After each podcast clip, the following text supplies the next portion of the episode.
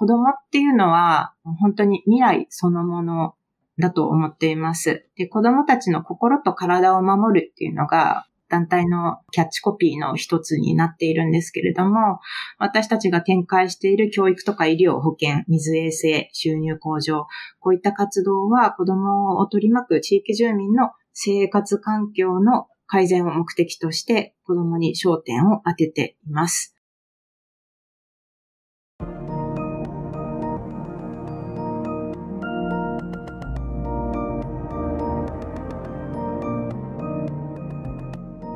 NPO 法人まちづくりエージェントサイドビーチシティのポッドキャスト番組 SB キャストです。この番組は様々なステージで地域活動、コミュニティ活動をされている皆様の活動を紹介、活動のきっかけや思いを伺うポッドキャスト番組です。進行を務めますのは、私、フリーランスとしてプログラミング、アプリ開発、講師、書籍出版などを行いながら、この NPO の理事を務める高道恵です。どうぞよろしくお願いいたします。それでは、今回のゲストは、認定 NPO 法人、グッドネイバーズジャパン、飯島文江さん、佐藤真紀子さんでございます。お二方どうぞよろしくお願いいたします。よろしくお願いします。よろしくお願いします。よろしくお願いいたします。それではまず、簡単にですが自己紹介お願いできますでしょうか。はい、えー、私、広報マーケティング部をしております、グッドネバージャパンの飯島と申します。よろしくお願いします。はい、よろしくお願いします。はい、はい、私、えー、第一海外事業部でネパールの事業を担当しております、佐藤真紀子と申します。よろしくお願いします。はい。よろしくお願いいたします。はい。それではまず、簡単にですが、こちら、グッドネイバーズジャパンの活動についてお伺いできますでしょうか？はい。グッドネイバーズジャパンは、もともと1991年に韓国で生まれた NGO です。2004年に日本の支部が設立されまして、今はグッドネイバーズのインターナショナルの方は世界20カ国以上で活動しておりまして、グッドネイバーズジャパンの方からはアジア、アフリカを主に、えー、支援しております。で、その他ですね、2017年から国内の貧困問題も見逃せないということで、国内を対象にしたフードバンク事業を展開しております。え海外では主にその子供にフォーカスを当てていて、教育、え医療、あとは、え周りの大人たちの収入向上の支援だったり、えそれにまつわる啓発活動、えそういった活動をしております。でその他、活動地域に関わらず、自然災害とか紛争が起こった時には緊急支援にも駆けつけておりまして、えー、例えば今ですと、ウクライナ、えー、の侵攻の緊急支援でしたり、トルコ地震の対応もしております。ありがとうございます。はい。えー、こちらは国内の事業も行うほか、子供を対象とした教育、医療、収入向上、対応を行っていらっしゃるということですね。はい。はい。ありがとうございます。やはり収入向上、親の収入向上というところにフォーカスをする団体って意外と多くないので、少し珍しいな。うん、確かにすごく重要なやり、切り口なんですけどね、っていうふうに思いました。はい。ありがとうございます。はい、そうですね。その子供の環境を良くするために、その子供を対象に学校を作ったりですとか、えーまあ、その子供を対象にした授業だけでは、えー、その環境というものは変わらなくて、その子供が例えば学校に行けないですとか、えそういった、え問題を解決する児童労働の問題だったりとかえ、そういった問題に取り組んでくる、いくためには、周りの大人を巻き込んでいかないといけないえ。それから周りの大人が、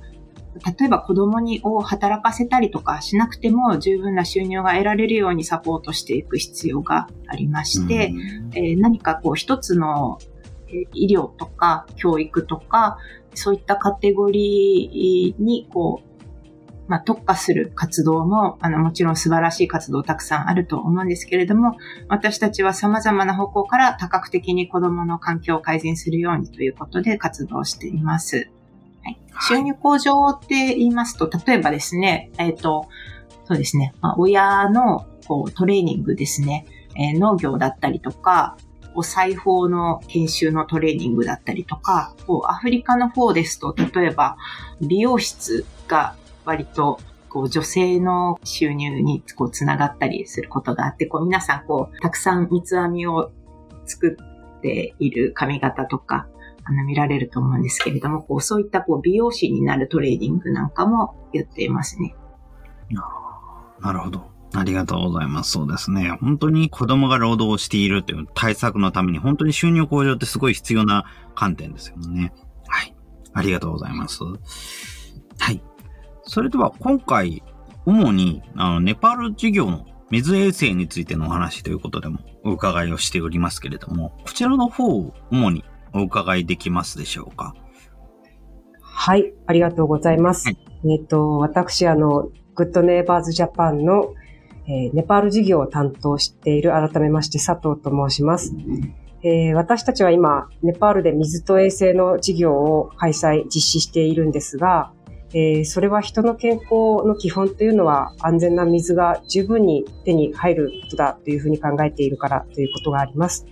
ただし、ネパールの一部の地域では、未だにあの安全な水が手に入りにくかったり、水がないことでトイレが機能していないっていうことがあります。さらにあの、せえっ、ー、と、先の世界的な新型コロナ感染症の拡大では、世界中で手洗いの大切さが認識されました。でも、まだネパールでは水を手を洗うための水が手に入らない場所がたくさんあります。そ、そこで人が健康に生きるための基本となる水を必要な場所に届けるために私たちはネパールで活動しています。そして、あの、私たちが、あの、グッドネイバーズジャパンが現在活動を行っているのは、ムグ郡という西の端にある地域なんですが、えー、山を越えるとすぐそこはチベット自治区です。で、険しい山に囲まれたこの地域は、ネパールの中でも人間開発指数、いわゆる HDI と呼ばれるものが低い地域の一つで、安全な水へのアクセスを始めて、はじめ、様々な課題があります。それらの背景を踏まえて、私たちはネパールムグ郡の衛生環境改善のために、外務省の資金協力のもと、2020年から3年の計画で事業を実施しています。はい。ありがとうございます。そうですね。本当に安全な水が手に入ることというのが非常に重要というのは本当にその通りで、特に手洗いができる水がないというのは本当に重要な課題ですよね。はい。健康に生きるためには本当に水が必要っていうのは、日本に住んでいるとどうしてもちょっとパッと頭に出てこないこともあるかと思いますが、とても重要なことなのなっていうふうに思います。はい。ありがとうございます。はい。それでは、こちらの活動についてですが、はい、主に活動を始めた経緯ですとか、活動を始めたきっかけですとか、何かそのような話があればお伺いできればと思うのですけれども。はい。ありがとうございます。はい、そうですね。私たちグッドネイバーズジャパンはネパールで、あのー、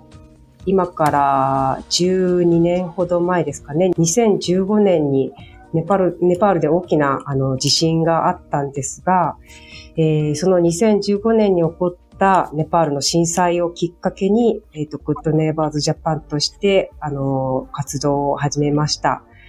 で、そこからまあ、あの、当初は緊急支援ということで活動を始めたんですけれども、その中で、あの、まあ、コミュニティに様々な先ほど申し上げたような水の衛生、水や衛生の問題でしたり、そういった地域がまだまだあるということに気がつき、そこからまあ、あの、ネパールで、えー、活動をしていこう、水と衛生の事業もを行っていくということで活動を始めた経緯があります。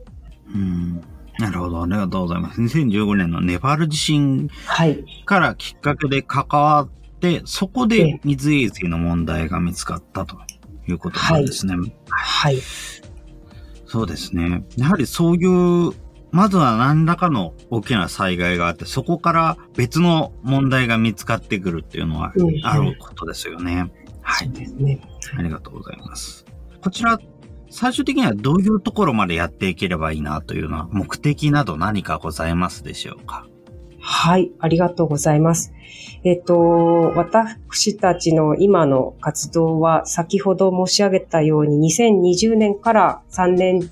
間のあの予定で計画で実施をしている事業なんですが、今現在私たちは2年目の事業を実施していて、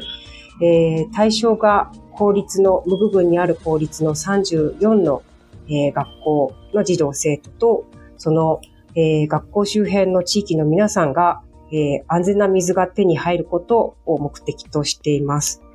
えー、そして私たちが実施する活動を通じて、一人一人が健康的な生活を送れるようになることを、あの、目指しています。そしてまた、あの、学校の水や衛生の環境が整うことで、その34の学校の児童生徒たちが集中して学校に、あ、授業に取り込むことができるようになることも私たちの活動の目的の一つです。うん。そうですね。ありがとうございます。はい、こちら現在2年目ということでございますね。はい、ありがとうございます。そうですね。学校中心に安全な水が手に入ること。まずはそこからっていうところですよね。はい。はい。ありがとうございます。ちらについては対象となっているのは、この学校を中心とした園の人たちという形になるんでしょうね。はい、ありがとうございます。えー、私たちの先ほどあ、繰り返しになりますが、34の学校、公立の学校の児童生徒が、まあ、えー、第一の、あの対、対象者というか、活動の対象者とはなるんですけれども、その周辺地域の皆さん、またその児童生徒のあの、保護者の方や家族の方、そういった人、方々も我々の活動の対象となっています。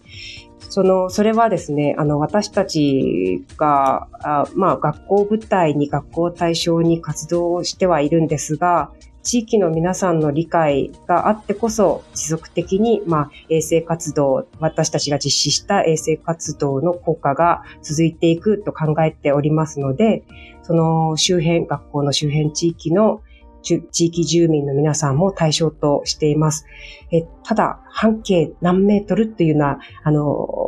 正確にはないんですけれども、今現在私たちが対象としている児童生徒の、えっ、と、生徒数は約1万2000人の34校の 1, 1万2000人の児童生徒と、その周辺地域の10万人の方々が対象となっています。はあ、すごいですね。すごい人数になりますね。はい。そうですね。そうですね。でも、はい、それだけでもこんなにな人数が関わってくるっていうことになるんですね。はい。ありがとうございます。はい、本当に、やっぱりそういうようなところから水を変えていくっていうような試みは、すごい非常に大変なところになると思うんですけれども、やっぱりそういうようなところっていうのがすごく必要になりますもんね。はい。そうですね。ありがとうございます。具体的に何かどういうような活動をしてますとか何かあれば、こちらを伺いできますでしょうか。はい、ありがとうございます。えー、私たちはその水と衛生の事業として、その対象の4校で、えー、飲料水、あの、飲み水ですね。飲み水の水飲み場を建設することと、あとはもう一つは男女別のトイレ、学校にトイレがなかったり、トイレがもう壊れていたりっていう学校もたくさんあるので、男女別のトイレを建設しています。さらに、あの、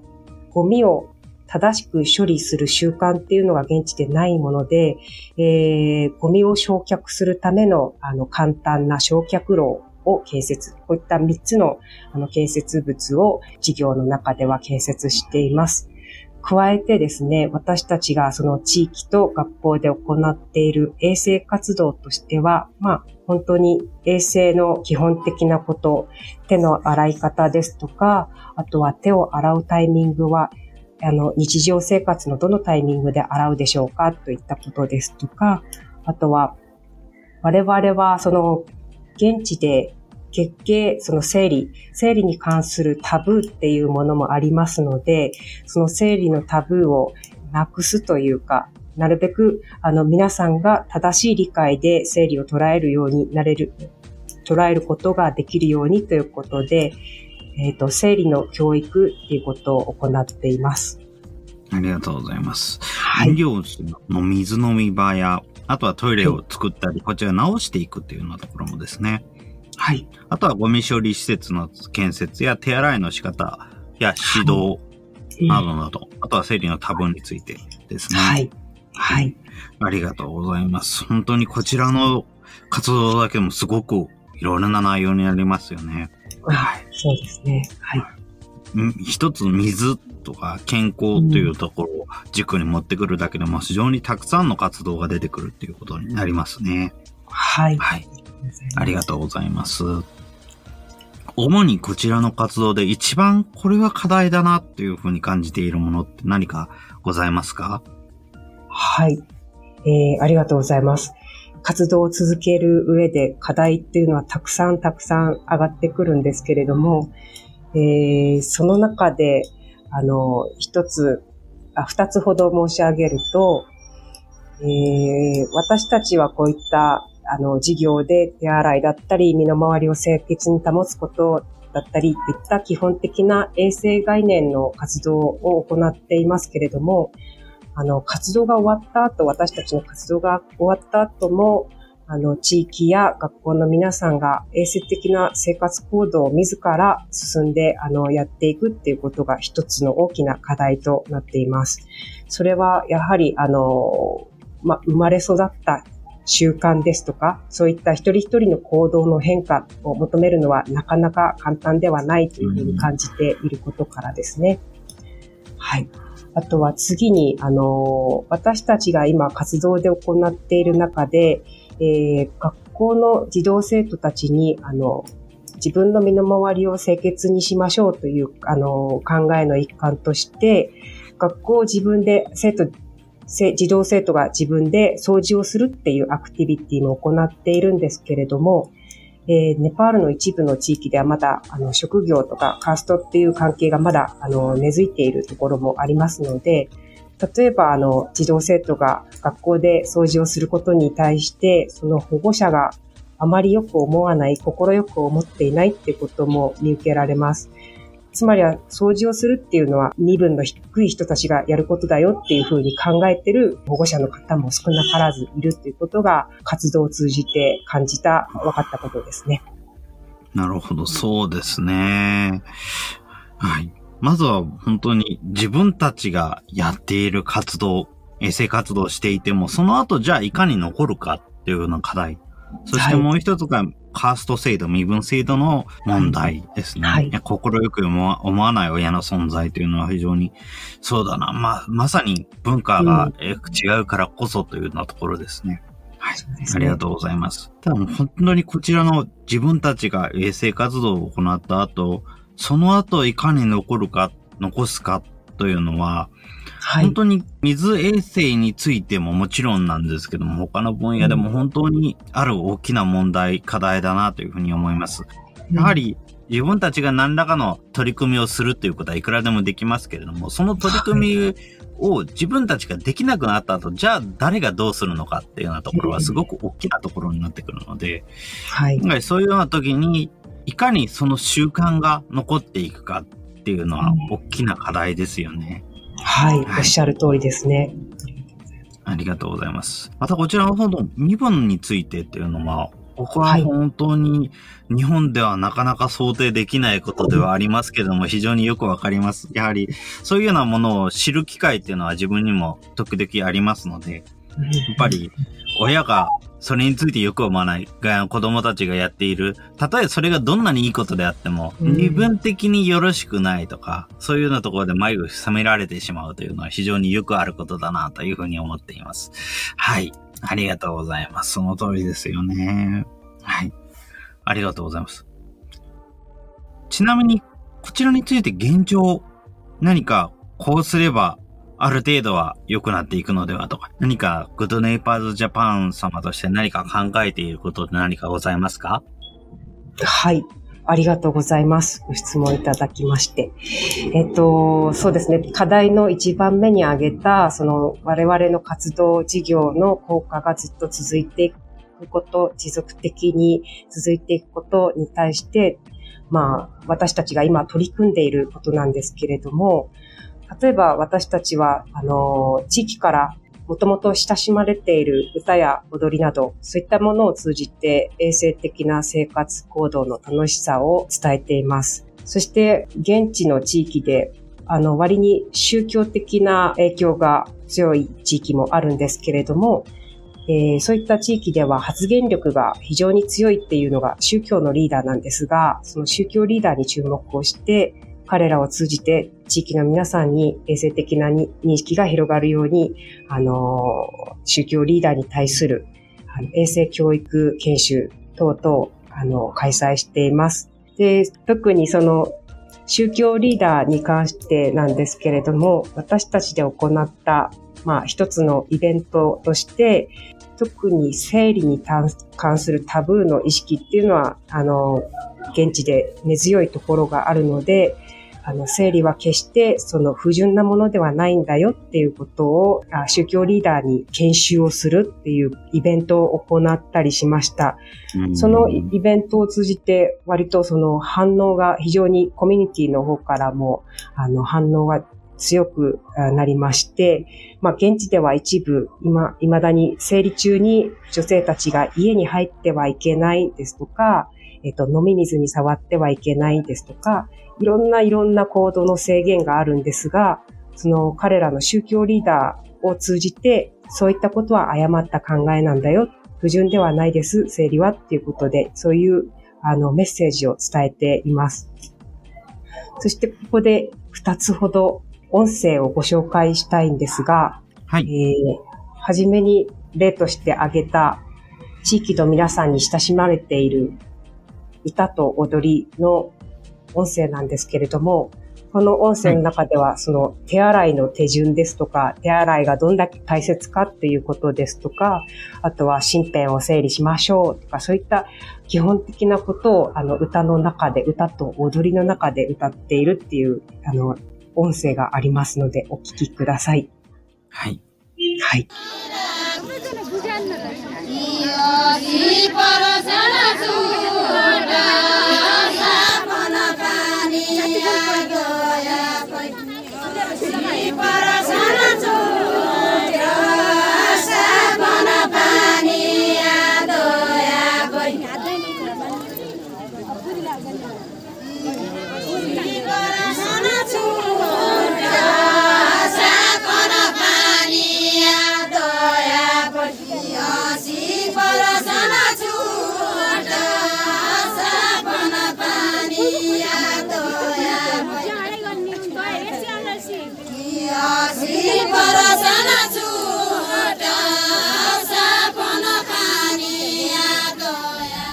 はい。これがその、現地で昔からとっても親しまれているデウラっていう踊りなんですけれども、この中で、あの、踊っている地域の皆さんが、あの、石鹸で手をしっかり洗いましょうっていったことですとか、そういったことを歌って、あの、踊っています。なるほど、はい、そういうところに織り込んでいくっていうような形なんですね。はい。あと、もう一つは、その生理の衛生啓発活動に関してなんですが、その生理の衛生啓発活動を通じて、女子生徒が、その研修に参加した女子生徒が自分の感想を言ってくれてるんですけれども、ネパールでは割にその歌、ポエムがポピュラーで自分の感情ですとか、そういったことを歌に合わせてえっと、発信する、表現することがあるんですけれど、この今からお見せするあの動画の女子生徒は、生理の、生理期間中に隔離されてしまうことっていうことについて、自分の考えを歌っているっていう音声になります。म महिनाहरू सम्बन्धित थोरै गजल गजल भन्न गइरहेको छु छाउ पर्था रित हुँदा डर लाग्छ बाबा। छाउ पर्था रित हुँदा डर लाग्छ बाबा। छाउ गोठमा बस्दिन म डर लाग्छ बाबा। छाउ गोठमा बस्दिन म डर लाग्छ बाबा। कर लाउँछिन् आमाले नै छाउ गोठमा जाऊ भनी। कर लाउँछिन् आमाले नै छाउ गोठमा जाऊ भनी। मेरी आमा पराई जस्तै लाग्छ बाबा। मेरी आमा पराई जस्तै लाग्छ बाबा। पेट दुख्दा छाउ गोठमा मेरो はい。こういったはいありがとう感じでございます。、はい。うんこういった感じで、あの、より我々の授業に参加をしてくれる生徒、児童や地域の皆さんが身近に感じることができるように、歌や踊りだったり、そういった劇だったり、そういったことを通じて、あの、その習慣が後々まで記憶に残るようにっていうことで工夫をしています。 あーうんそうですね。こういうやり方はすごく面白いですね。佐藤さん、はい。はい。い今の女の子、どういうことを言っていたのか、ちょっと通訳をしてもらえると。はい。えっ、と、冒頭でですね、チャウゴートっていうのがその生理の隔離の小屋なんですけれども、その、あの、もう、あの、生理の隔離小屋には行きませんよっていうようなことを言っていて、そんな、あの、特にその生理の隔離小屋って一般的に家畜が住んでいるような、家畜の小屋のようなところで、あの、月経中はどうしても不純であるから、えー家に不純なものを持ち込ませないっていう、あの、考えのもと、家の外にある家畜小屋に、あの、期間は、そこで寝泊まりをするっていうことが、まだ一部地域には、えっ、と、ある場合があります。で、そういったことはもう今後はしませんよっていうことを彼女は、あの、この歌の中で、あの歌に合わせて自分で表現をしているっていうことですね。ありがとうございます。はいほこのあの、せ生理の時に女の子が隔離されるって日本ではちょっと信じがたいことかなと思うんですけど、こう、生理小屋って言いまして、その月経が始まったりとか、月経期間中になった女性が、こう、隔離される、えー、慣習が、はい、一部でありまして、ネパールで山岳地帯だとすごく冬なんか寒くなるので、それでもうすごい寒い中一人とか、はい、で過ごしたりとか、あと、もうひ大変な、本当にひどい状況になると、その山の方にこういる動物に怪我をさせられたりとか、最悪の場合、こう死に至るような事件もあったり、あとは暖を取ろうとして、この火を焚いて一酸化炭素中毒になるとか、まあそういった痛ましい事故にもつながるような、あの、そういった状況にいる子供たちがいるんですね。はい。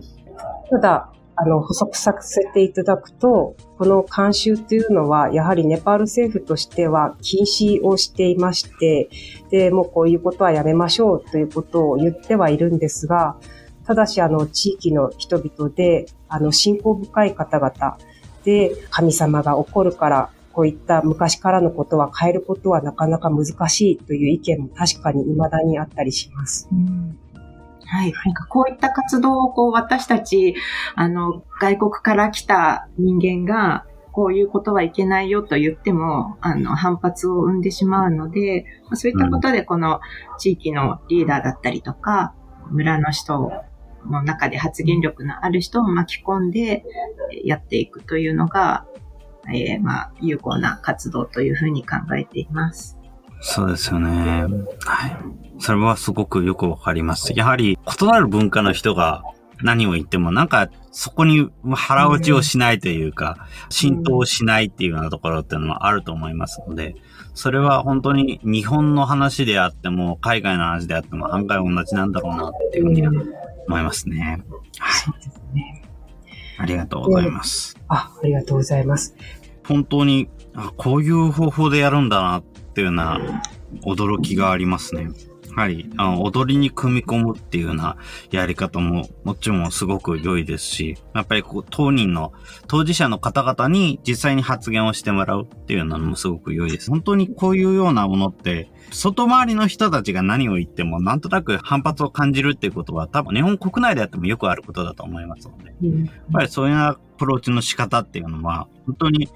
今回の課題以外にもすごく適用できるところが大きいのかな、参考になる方になることが多いのかなっていうふうに思います。はい。ありがとうございます。ありがとうございます。あ、それで、あの、すみません。その課題の2番目に関してなんですけれども、はい、えっ、ー、と、こちらの取り組みとして、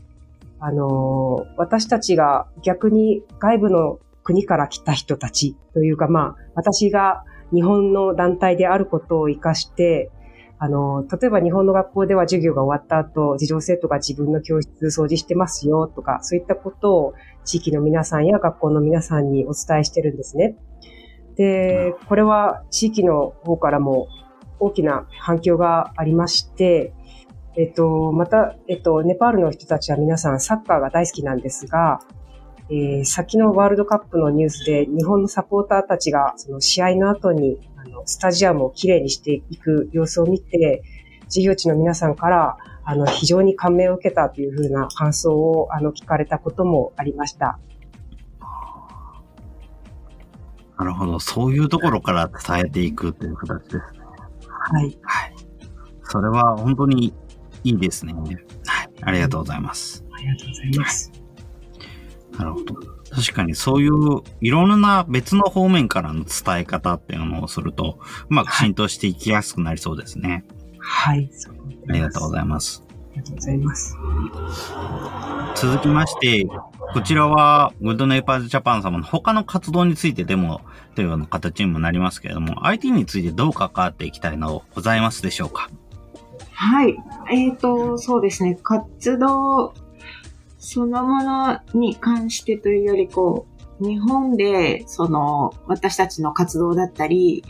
海外、国内の課題を知っていただくっていうことに関して、インターネットなどは、あの、非常に活用をしております。とにかく、あの、まずは知ってもらうっていうことが大事だと思っていて、その課題を知らないっていうことは、その課題がない、困ってる人がいないっていうことと同じイコールになってしまうんですね。なので、まずは知ってもらうことを、うん、えー、SNS やホームページ、メールを、えー、使って情報発信をしていくっていうこと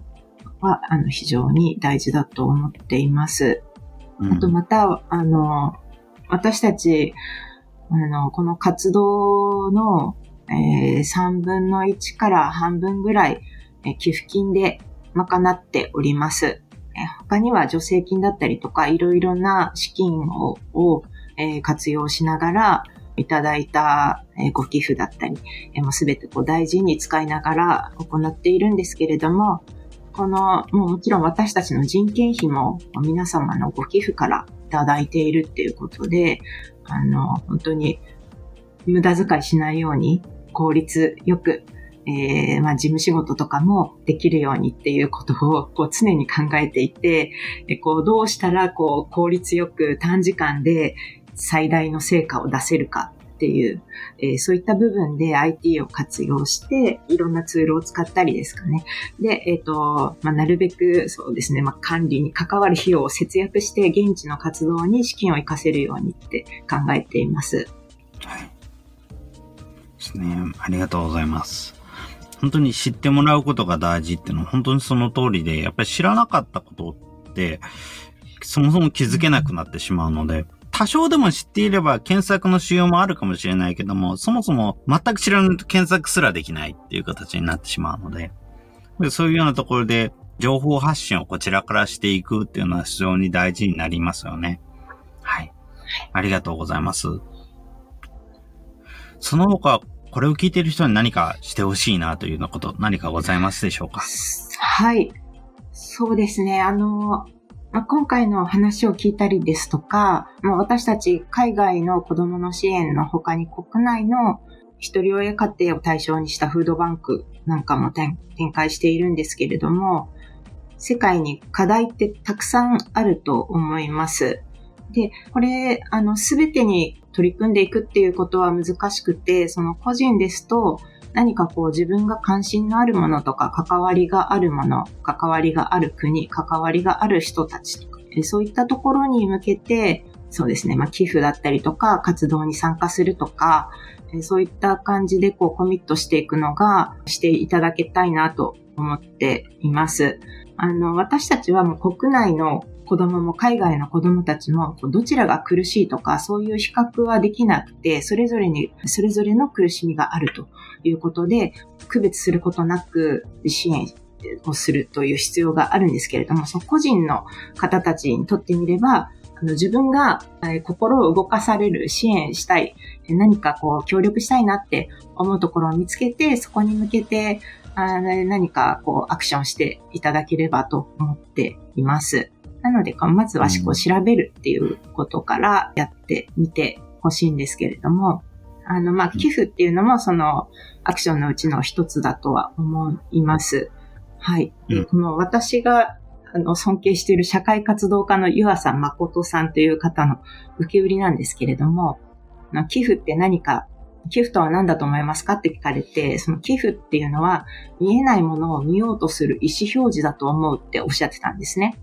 でこれはどういうことかっていうと、こう、様々な課題がある中に、この自分がどんな課題を問題だと思っていて、それがどういうふうに解決されてどんな社会になっていってほしいと思うかっていう、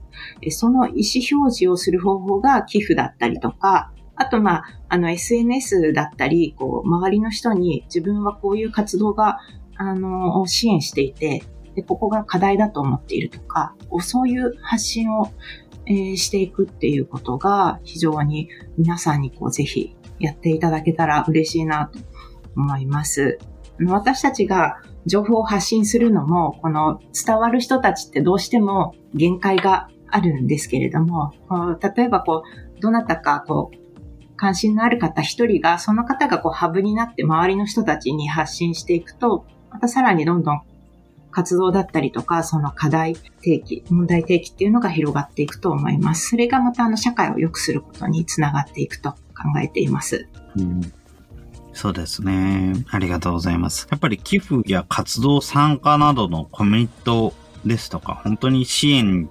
何らかの形で支援を関わってみるっていうことですね。ありがとうございます。先ほどの寄付から知っていくっていうきっかけってすごくあるなというふうに思っていて、やっぱり寄付をするからこそ、その分野でちゃんと知らなきゃいけないと、まあ、自分でも思うと思いますので、そこから始まって、あ、こういうような支援が必要なんだ。こういうようなことがあるんだ。こういうような課題があるんだっていうのは分かっていくっていうのはすごくあると思いますので、本当に必要ですよね。はい、あとはもう一つやっぱりハブになる伝える人、自分側から何か発信をしてみるっていうのはすごく大事なのかなというふうに思います。自分は時々応援をする人って必要だっていうような話をしますけれども、やはり応援をするって、特にオンラインであればより大事で、リアルで直接会ってるような人だと案外すぐわかるんですけれども、そうでない人だと存在をそもそも知るために応援をすること、周りが、あ、なんかその辺賑わってるなっていうのを知られるようになることってすごく大事だと思いますので、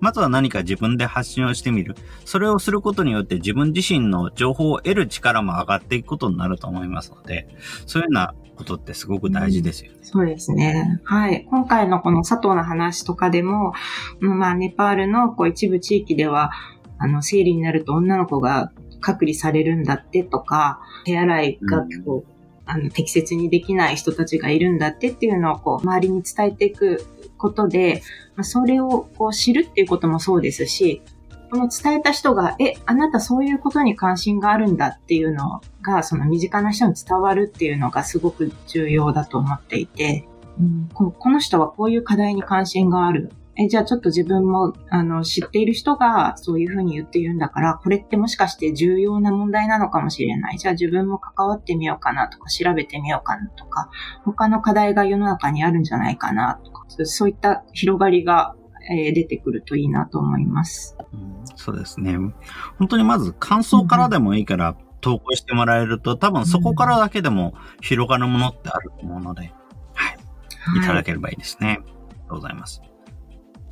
それでは今後インターネットでグッドネイバーズジャパンの活動を知るにはどのようにすればよろしいでしょうか？はい。あの、まずはグッドネイバーズジャパンで検索をしていただくて、ホームページがまあ一番あの情報、えー、たくさん載っているかなと思うんですけれども、はい、あの、様々な寄付の方法だったりとか、寄付っていうのもお金だけじゃなくて、え物品の寄付も受け付けています。フードバンクで配る食品の寄付だったりとか、あとは書き損じはがきとか、あの、使わなかった切手を寄付していただくと、私たちの方で、こう、通信費の方に活用させていただいたりとか、お金に換金できるものを、ブランドのバッグだったりとか、古本、本だったりとか、あとはレコードとか、こう様々な、えー物品の寄付を、受け入れています。のはい。あとはボランティアとかも、あの、まあ海外の方にこうボランティアさんを発見したりとか、こう海外でボランティアしてもらうっていうことはちょっと受け付けていないんですけれども、国内の方では食品の配布だったりとか、発送作業のボランティアさん、あのたくさんのボランティアさんの協力のおかげで私たちの活動も成り立っています。うん。いいですね。ありがとうございます。様々な寄付のほか、やっぱり国内ボランティアという形で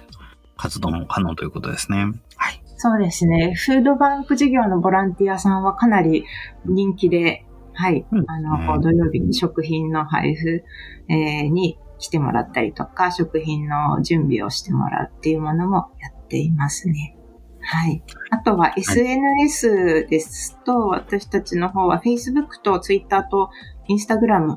やっています。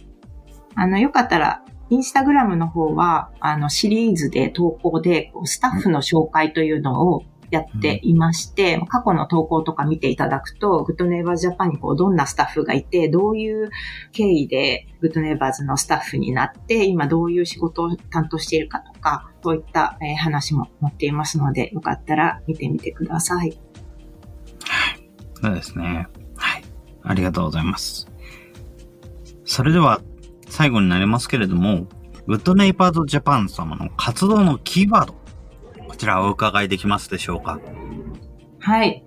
キーワードは本当にシンプルに子供です。えーまあ、子供っていうのは本当に未来そのものだと思っています。で子供たちの心と体を守るっていうのが団体のキャッチコピーの一つになっているんですけれども、私たちが展開している教育とか医療、保健、水衛生、収入向上、こういった活動は子供を取り巻く地域住民の生活環境の改善を目的として子供に焦点を当てています。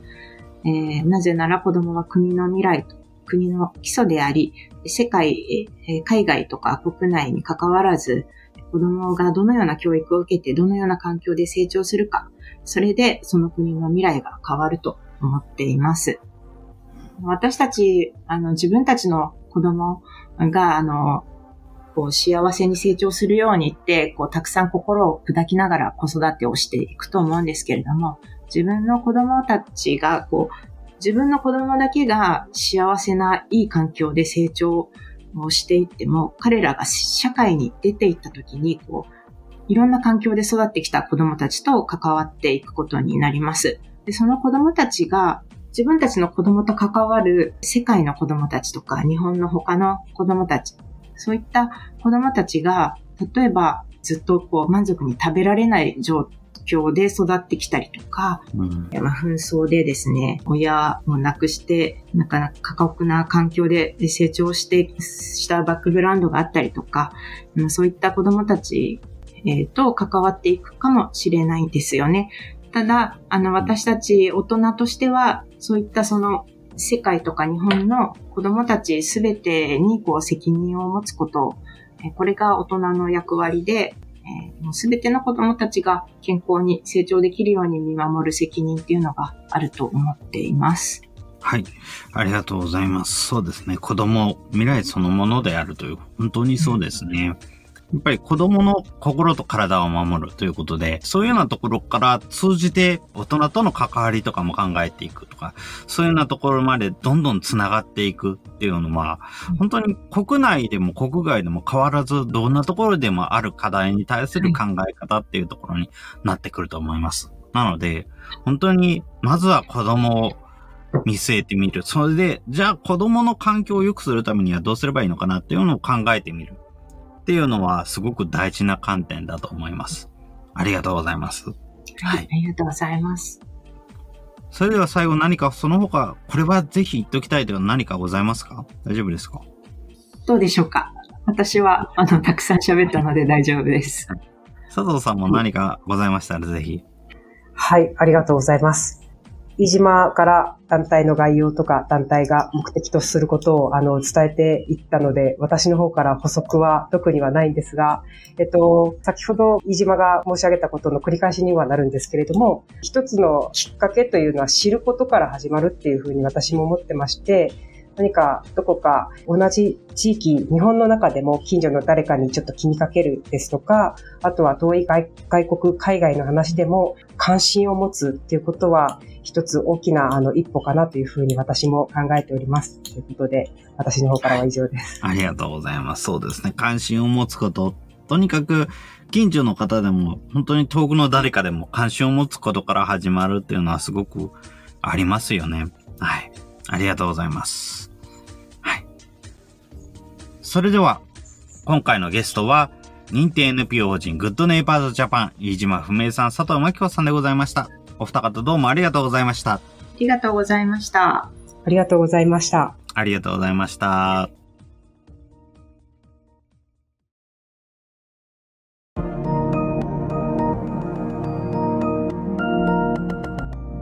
今回は日本、アジア、アフリカなど複数の地域で子供にフォーカスを当て、教育、医療、周りの大人の収入向上支援、それにまつわる啓発活動などを行う認定 NPO 法人グッドネイバーズジャパンの飯島文江さん、佐藤真紀子さんに活動の内容や思いを伺いました。活動の一つとして、ネパールでは水と衛生に関する事業を開催、実施しています。人の健康の基本は安全な水が十分に手に入ること。未だに一部地域では安全な水が手に入らないネパール。水がないことで十分な衛生環境が保てない。トイレが機能していないなど様々な問題があります。現在はこれに対して水飲み場やトイレの建設や修繕、ゴミを正しく処理する習慣づけや焼却設備の建設など様々な支援を行っています。自分たちの活動が終わった後も、地域が衛生的な生活行動を自らやっていけるようにすること。生まれ育った場所での習慣や行動への変化を求めるのはなかなか難しい。だからこそ、直接的に伝えるだけではなく、もともと親しまれている歌や踊りを通じて、衛生的な生活行動の楽しさを伝える。地域の発言力の強い人を巻き込むなど、自分たちの活動が終わった後も、活動の結果が残る仕組みづくりを行っています。もともと親しまれているものにエッセンスを加える。発言力の高い人を巻き込む。このようなやり方は、海外での活動定着だけでなく、様々な分野でのアプローチの参考になるものと思いました。認定 NPO 法人グッドネイバーズジャパンの活動のキーワードは、子供。どのような教育を受けて、どのような環境で成長するか。それでその国の未来は変わるのではないか。自分の子供だけが幸せな良い環境で成長しても、彼らが社会に出ていくときには、いろいろな環境で成長していた子供たちと出会うことになる。一緒に活動を行うことになる。だから私たち大人は、すべての子供たちが健康に成長できるように見守る必要があるのではないか、と、飯島さんは言います。すべてのきっかけは、知ること。同じ地域、日本の中でも、近所の誰かを気にかけること。海外のことでも関心を持つこと。それが大きな一歩となる。地域の、海外の様々な課題。インターネットでも、それ以外でも、課題について知る機会は非常にたくさんあります。関心のある様々なものに手を伸ばし、皆さんも様々な地域の課題、まずは知ってみませんか？このポッドキャストの感想は、Twitter や Facebook などで受け付けています。ハッシュタグ sbcast045 アルファベットで sbcast 数字の045こちらのハッシュタグをつけて投稿いただけると幸いです。それらが使えないという方は、まちづくりエージェントサイドビーチシティサイトのお問い合わせフォームなどからご連絡ください。また、SB キャストでは、継続のための寄付受付を行っています。毎月1000円の月額サポートの内容となります。特典などご興味ご関心のある方は、ぜひ寄付サイトをご確認ください。今後もこの番組では様々なステージで地域活動、コミュニティ活動をされている皆様の活動を紹介していきたいと思います。それぞれの視聴環境にてポッドキャストの購読ないし、チャンネル登録などをして次をお待ちいただければと思います。それでは、今回の SB キャストを終了します。お聞きいただきましてありがとうございました。